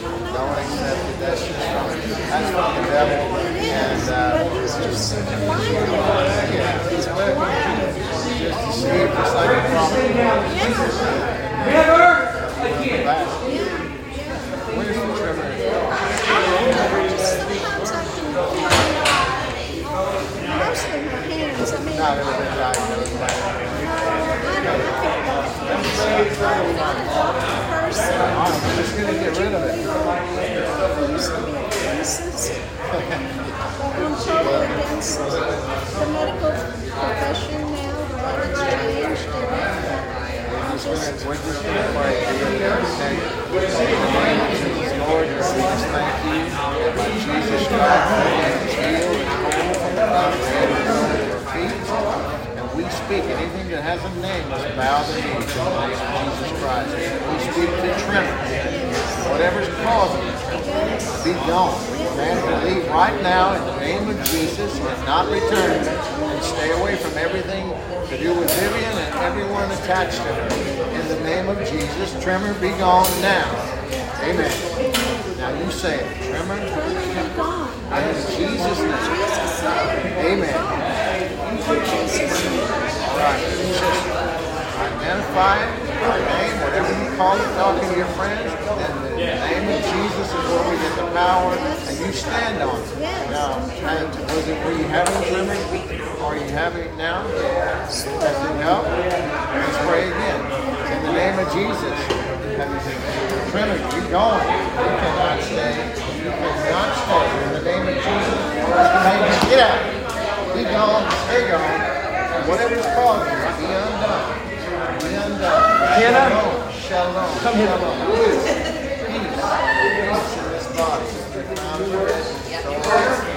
New words.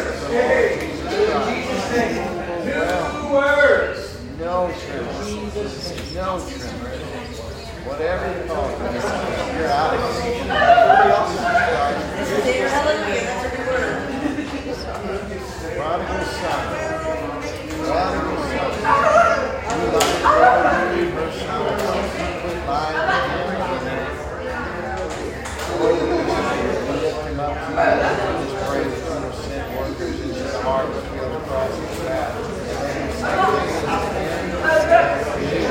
And then another come. One is totally unrelated know. Say the same thing. He will look up and to Jesus. And call us and. And he. In the name of Jesus, Jesus. nothing less than your best. You're out of here. Get. Every stronghold. Every time it comes back, Lion, get out. In the name Jesus. Sound the Lord. Stick with it. God Thank